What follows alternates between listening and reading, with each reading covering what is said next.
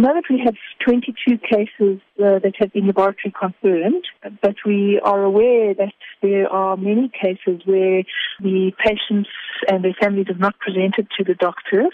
There's also a number of other cases where the doctors have not taken blood to uh, confirm the measles diagnosis through the laboratory. So 22 cases is just the tip of the iceberg. We, we suspect there are a lot more cases. Which areas is the measles outbreak affecting at this stage? So three predominant districts that are affected. The first is eThekwini, where the, the bulk of the cases are. That's um, there about 17 cases.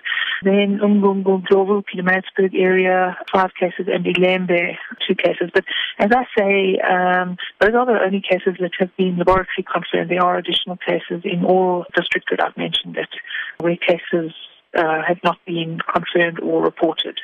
And in terms of the age groups uh, that the outbreak is currently affecting, what is that? The under five age group has very few cases. The bulk of cases are in the five to ten and ten to fifteen years of age. Um, but the entire age range person is affected. Our oldest patient is 51. The Department uh, of Health does, in fact, issue these measles vaccines to schools annually. Despite the vaccine, there still is a measles outbreak. Can you explain this? Yes, measles vaccine is 95% effective, and with boosters, it can be 100% effective.